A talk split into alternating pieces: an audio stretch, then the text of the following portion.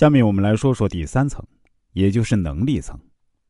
思维模式在能力层的人关注于能力提升，他们认为问题的出现是因为自己能力不够，主要的应对模式是学习、学习再学习。比如工作没有做好，是因为能力不够，侧重于提升自己的能力。第四层，信念和价值观层，思维模式在这个层次的人关注的是什么才能对自己最重要，自己想要的究竟是什么？其主要的应对模式是，要做对的事情。第五层，身份层，思维模式在这个层次的人关注的是我是谁，我想成为一个什么样的人？其主要的应对模式是。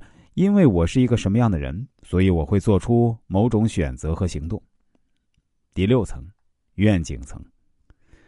思维模式在愿景层的人关注的是我与这个世界的关系是什么样的，我如何能改变世界？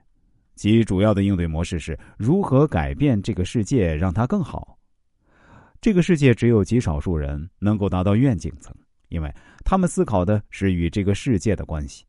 代表人物有乔布斯，活着就是为了改变世界；马斯克，我非常希望人类有光明的未来；特蕾莎修女，将你所拥有的最好的东西献给世界，可能永远都不够。不管怎样，还是要将最好的东西付出。对于同一个人来讲呢，思维认知会在不同的层次之间切换。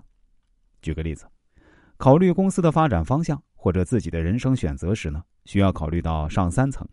而方向决定之后的执行，更多的考虑在下三层。华为的二十年后世界通信业三分天下，华为有其一，就是上三层中身份层的表达。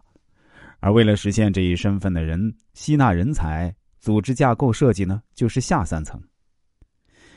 一个人认知层次的上限，决定了他高度和事情解决的效果。如果一个人最高认知层次在行为层，他认为自己生活困顿、窘迫，就是自己不够勤劳、不够节约，那他的表现就是努力劳作、加班加点，用自己的时间来换取金钱上的节省。如果他升级到能力层，他会去提升自己的专业能力，从而把事情做得更好、更节约时间。就像同样的数据，手动处理可能用十天，用 Excel 处理用一天。用 Python 处理，也许只用三分钟，而且差错率更少。